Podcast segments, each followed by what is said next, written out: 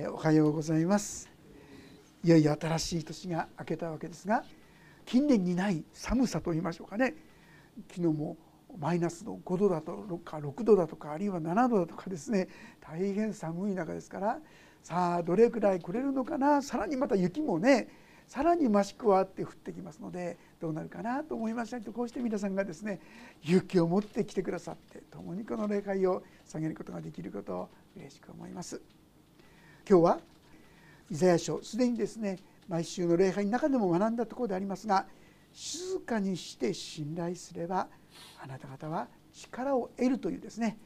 この標語の御言葉をですね書かせていただきましたけどもここからですねご一緒に学ばせていただきたいと思っているわけであります。私たちもコロナとかこういろんなことがあってですねああどうしようどうしようと不安になったり恐れたりそういうことがいろいろあったのではないかと思うんですけどもそういう時に時に私たちはどのように歩むべきかということであります。15節からもう一度読ませていただきます。15節イスラエルの聖なる方神である主はこう言われた立ち返って落ち着いていればあなた方は救われ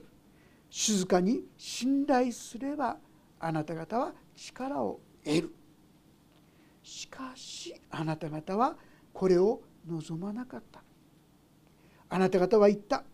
いや私たちは馬で逃げようと。そう言うならあなた方は逃げてみよう。また私たちは早馬でと言った。そう言うならあなた方の追ってはなお早い。一人の脅しによって千人が逃げ五人の脅しによってあなた方は逃げる。ついには残る者が山の頂の旗さを丘の上の旗のようになる、まあ、これは何を意味しているか。アッシリアから攻めてくる。そういう時にですねあの手この手こうやって逃げたらいいああやって逃げたらいいいろんなことを考えてあの手この手でをですねでやろうとするんですがそんなことはうまくいかないんだよ。そうではなくてあなた方に必要なのは立ち返って静かにすること。立ち返って落ち着いていれば。前の役は立ち返って静かにすれば救われ落ち着いて信頼すればあなた方は力を得る。どうもこれがごちゃごちゃになっちゃうんですけども今回の役でですね、まあ、いずれにせよですねそのようにして立ち返って落ち着く要するに神様のところに来るということなんです。立ち返ってって言葉はですねもともとの言葉で悔い改めというそういう意味なんですよ。神様じゃない方向を向いてるわけです。どうやったらこの窮地を逃れるかどうやったらこの困難をですね超えられるかあの手この手でガチャガチャガチャガチャやる時ですね結果としてはもう何もかもうまくいかなくなってしまう。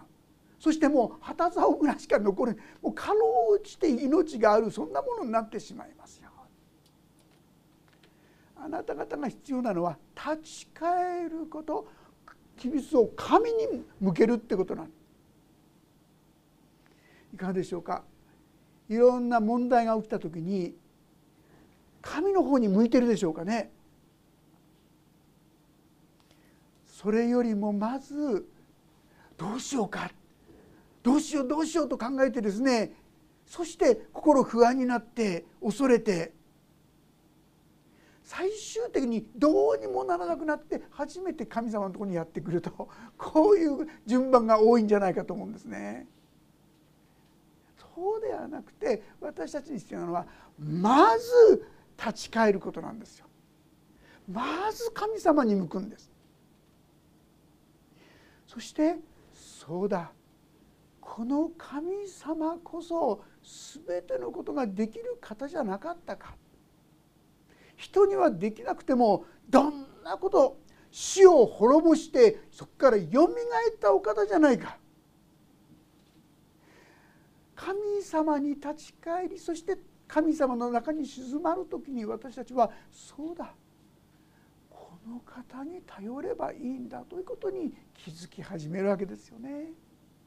ですから当然ながらそこに私たちは力をいただくことができるようになっていくわけであります。でもここに書いてある通りいや私たちは馬で逃げよう馬で逃げればいいんだパッパカパッパカでいけばですねもうあんなものに追いつくはずがないそうするとどうでしょうか？また私早馬だでって言うんですがそう言うならあなた方の追ってはなお早いって言うんです私たちは頼りにならないものを頼りにしていることがなんと多いことでしょうね。頼ってもそんなものからですね平安なんか来るわけがないのにあの手この手でやればなんとかなるんじゃないかってどっかで考えてしまう。それがますます私うまくいかないうまくいかないと言って焦りを大きくさせてしまう。そんなことも多いのではないかと思います。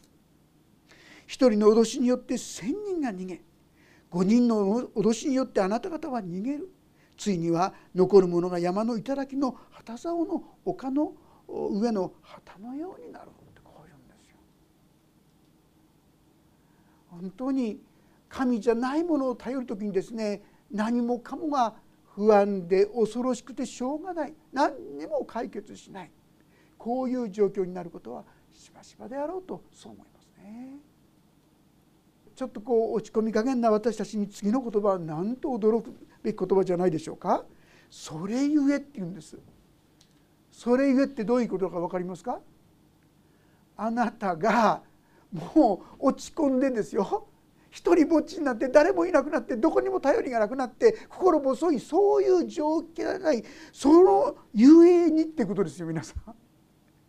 なぜそうなったか彼らが神に信頼しないで神じゃないものを頼ってあの手この手で言って出ようとしたそのことのゆえにってことです。本来ならダメじゃないかってこう怒られるところなんですがそのゆえに主はあなた方に恵みを与えようとして待ち。それゆえ憐れみを与えようと立ち上がられる。主が義の神であるからだって言うんです。ここがいわゆる普通の常識的な考え方と違うんですよね。こんなひどいことやったらお前もう何もお前なんかもう知るもんかなんつってですね見捨てられるのが当然なんですがそれゆえあなた方がかわいそうだからですよ。憐れみを持って私たちを見てくださる方が私たちの神様なんですよ。私たちは神に逆らい神が喜ばれることができないんですよしての来なかったんですよところがですよそれゆえにその弱さを人の人が味わってゆえにある意味でかわいそうに思って私たちを恵もうとしてくださっている。なんという神様なんでしょうね。自分にはそんな資格がないだとかね。私はこんなひどいことをやってる思ってる人間ですとかね。特に内省と言いましょうか。自分のことをよく考えたり見ようとする人はいやこんな私が神様から恵みをいただけるとは思えない。こんな私は神様から見捨てられて当然だ。もうクズのようなものだそう考えてしまって大胆に神様に近づくことができないわけなんですよ。ところが神様そのゆえに私はあなた方を恵もうとしてくださっている。恵みってこういうもんなんですよ。受ける資格のないものが受けるのが恵みなんですよ。だから私たちみんなこの恵みを受ける資格があると思いませんか？資格がないですからね。資格がないですから受け恵みを受ける資格があるんですよ。ただ問題は私はそういうものですと言って主に近づいていくことができるかどうかですよね。いりませんっつってね。知りませんって言ってですね。高飛車でいる時に神様はその人をなかなかこの恵みに預かせることは難しいかもしれません。でも本当に私は惨めで哀れで本当に貧しくてどうしようもないんですという人に神様は非常に近くあってくださりその人を大いに恵もうとしてくださっている。まあ人のことを考えてもしょうがないですよね。あなたを恵もうとしてくださっているとどうぞ受け取ってくださったらと思います。えこの私ですか？そう言われるといやいやそんな資格がないなんて言い始めるんですが その資格にのないものに注がれようとする神の恵みにぜひ目を留めてくださったらとそう思うのであります。それゆえ憐れみを与えようと立ち上がられる。主が義の神であるからだ。幸いなことよ。主を待ち望む全てのものは。ですから大事なのはそこで主を待ち望む。神様あなたに期待しているんです。資格はないですけどもあなたの憐れみの大きさに期待しているんですって。それが幸いだって言うんです。たとえ今皆さんがどこに立っていたとしてもそこで主を見上げていただきたい。そこで主を仰いでいただきたい。主は恵みの神様でありまた憐れみを注ごうとしてくださっている。あなたの人生にです。一つ一つこのことを受け取っていく時に私のうちに不思議な力が、はあ、こんな私でも何とかなるかな。希望やあるいは喜びが湧き上がってくるのではないかと思います。19節ああシオンの民エルサレムに住む者もうあなたは泣くことはない。あなたの叫ぶ声に応え主は必ず恵みを与えそれを聞く時あなたに応えてくださるって言うんです。皆さんは神様の前に泣いたことありますか？本当に悲しくって苦しくって辛くてならない。どうぞ泣いてください。なんかこれはあの医学的にもですね泣くとなんか心を癒すねそういう物質が出てくるんだそうですね。ですから泣くってのは悪くないことですよね。是非悲しみがあったらぐっとですね心でこう我慢したり抑え込むんじゃなくて神様の前に泣いてくださったらなと思います。サムエル記ってとこちょっと開けてみましょうか。第一サムエル記一章そこにハンナの祈りというのが出てきます。サムエル記の第1でありますがその1章の7節にこう記されているんですね。1章7節。ま実はご主人にはですね2人の奥さんが1人がハンナで1人はこのペニンナっていう人だったんですがペニンナには子供がいたんですがハンナには子供がいなかったそしてその子供のことでいろいろいろいろ嫌味やですね厳しい言葉を悲しがるようなことをいろいろされたんですねそこでもハンナは泣いて食事をしようともしなかったとこう書いてあるんですけどももう一箇所ですね12節からお読みします。ハンナが死の前で長く祈っている間エリは彼女の口元をじっと見ていた。ハンナは心で祈っていたので唇だけが動いて声は聞こえなかった。それでエリは彼女が酔っているのだと思った。エリは彼女に言った。いつまで酔っているのか酔いを覚ましなさい。ハンナは答えた。いいえ祭司様私は心に悩みのある女です。ブドウ酒もお酒も飲んでおりません。私は死の前に心を注ぎ出していたのです。このはしためを横島な女と思わないでください。私は募る憂いと苛立ちのために今まで祈っていたのです。こう書いてありますね。彼女は心を注ぎ出してある意味で叫んで泣いていたんですね。でこの後にですね彼女はエリという人から神様から祝福がありますように。そういう言葉をいただいた。17節にエリは答えた。安心してきなさい。イスラエルの神があなたの願ったその願いを叶えてくださるように。彼女ははしためがあなたのご好意を受けられますようにと言った。それから彼女は帰って食事をした。その顔はもはや以前のようではなかったとこう記されているんですが激しい苦しみ激しい悲しみ激しい痛みの中で彼女が泣いて祈ったその時に彼女の心は変わったんですね。まあ、そういうことで私たちは神様の前にそのように祈ること。これはですね神様が私たちに大きな恵みを注いでくださる前兆だと考えてくださったらな。もうあなたは泣くことはないとこう言ってくださっている。今の悲しみはずっと続くものではなくてもうあなたは泣かなくてよいという時が来るよとこう言ってくださっている。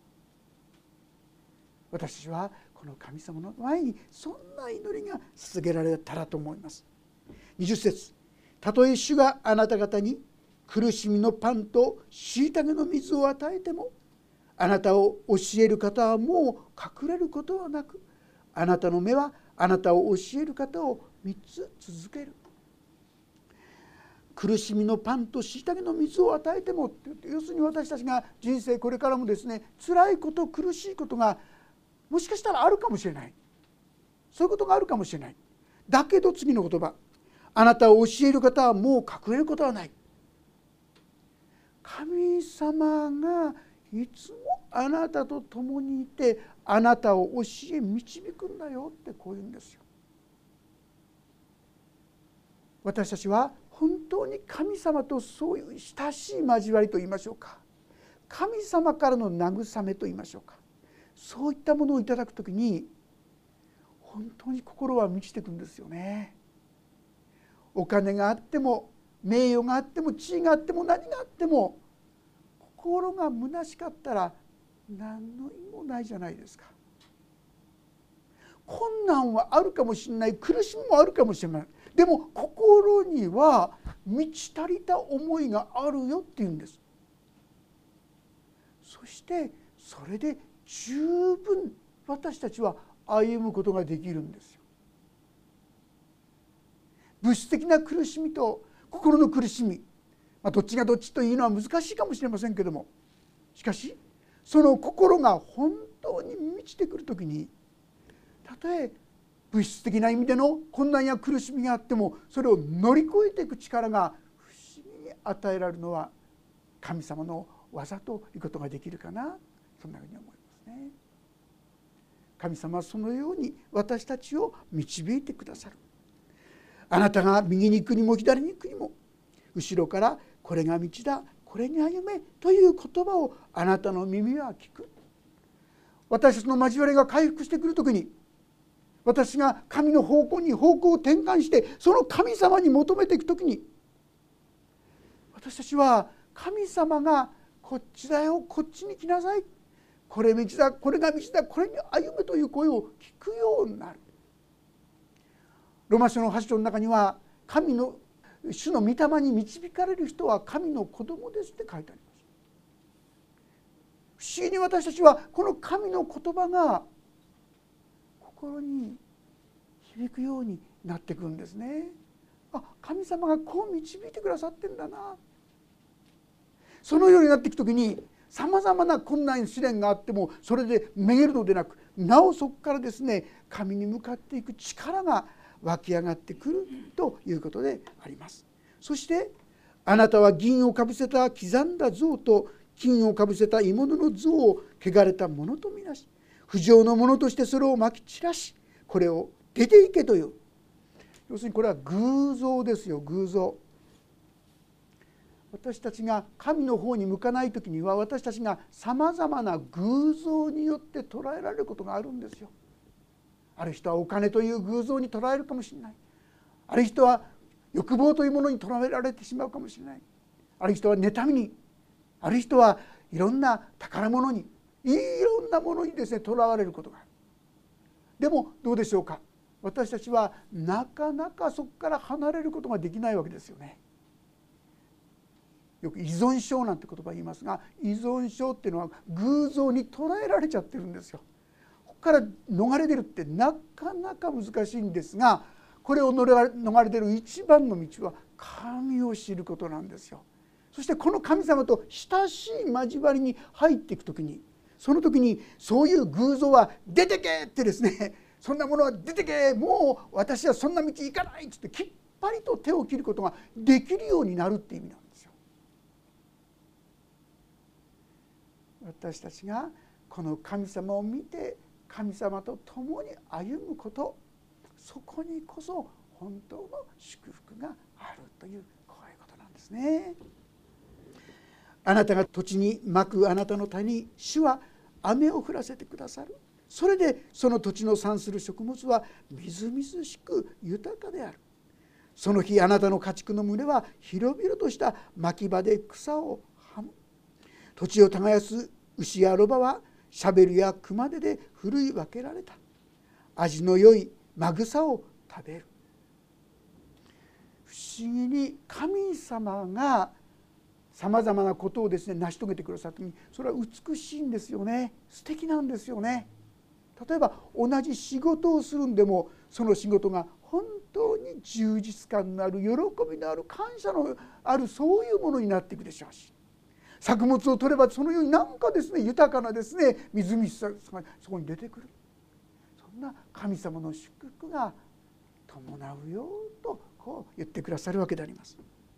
そして土地を耕す牛やロバはシャベルや熊手でふるい分けられた。味の良いまぐさで食べる。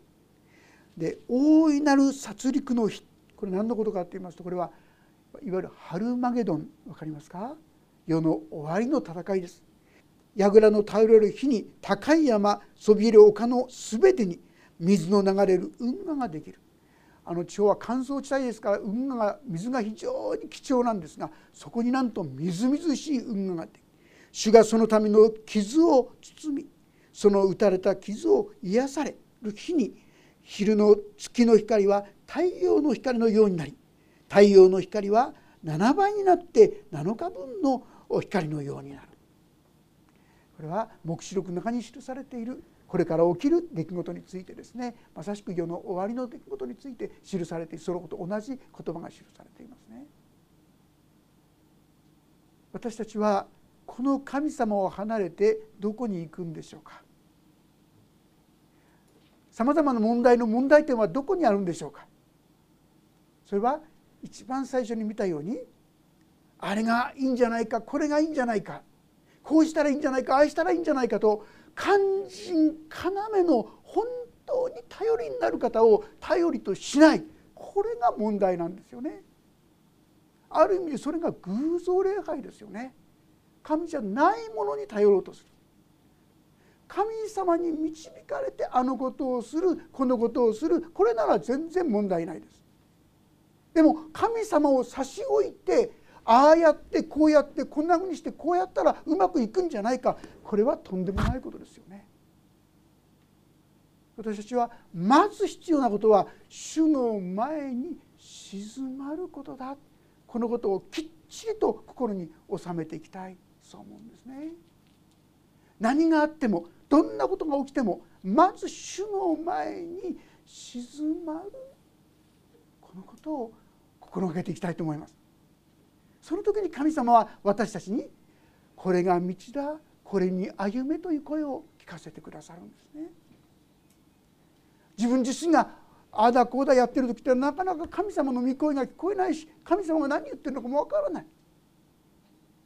そして結果として何もかもうまくいかなくなってしまう。いずれにせよ必要なことは主の前に静まる祈る。このことをですだってことをぜひ知っていただけたらな覚えて思い出していただけたらな静かにして信頼すれば神様を思い浮かべてあこの方こそ私が信頼するべき方だった。そのことに思いを至ってそしてこの方に祈り始める。その時に私たちは行くべき道がと表されその道は神の恵みに満たされていくそう思うのであります。ピリピ人への手紙の4章の6節7節ピリピ人への手紙4章の6節7節であります。よろしいでしょうか？ページ399ページですがご一緒に読んでみましょう3はい何も思い煩わないであらゆる場合に感謝を持って捧げる祈りと願いによってあなた方の願い事を神に知っていただきなさい。そうすれば全ての理解を超えた神の平安があなた方の心と思いをキリストイエスにあって守ってくれます。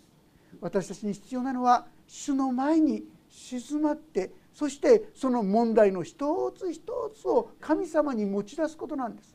自分で何とかしなくちゃという考えをやめて私は何とかしなくちゃと動き回っています。こんな私を憐れんでくださいと主の前に出ていくことなんです。そして私たちがその問題や困難を一つ一つ主の前に出していけば出していくほど皆さんの中に平安の部分が徐々に徐々に広がっていくとそう思いますね。そして結果としてああこの道を選んでよかったなと思える結果がそこに伴ってくると思いますね。間違わないでください。この世の誘惑と言いましょうかあの手この手の方が非常に分かりやすくってですねそっちに行きたくなるんですね。そうじゃなくてまず神の前に祈るどんなことがあってもまず祈るそうして神様に聞く。分からなかったら分からないですからまっすぐに導いてください。それで結構ですよ。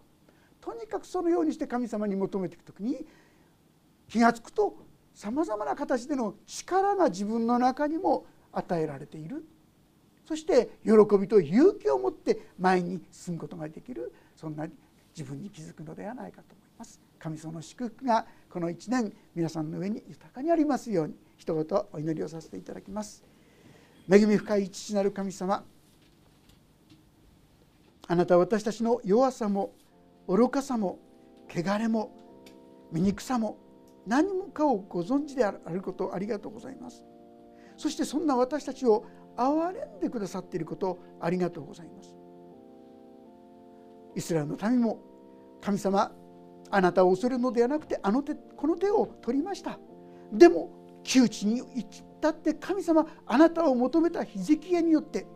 なんと18万5千という大軍が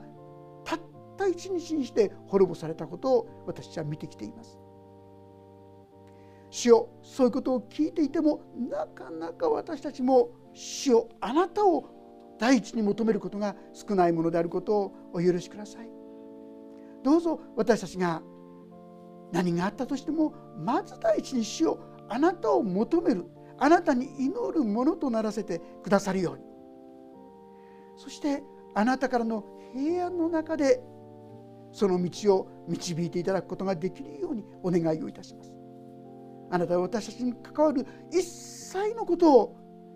請け負ってくださっていること私はあなたが白髪になってもあなたを背負うと言ってくださっていることありがとうございます。どうかあなたへの信頼をもっともっと厚くさせてください。そしてあなたからの恵みの中にあなたからいただく恵みの中にこの年を歩みゆかせてくださるようにお願いをいたします。お一人お一人のうちにまたそのご家庭ご家族また仕事全ての面にわたって神様このあなたの祝福が豊かに表されていくことができますようにお導きください。御手に委ねます。主イエスキリストの皆によって祈ります。アーメン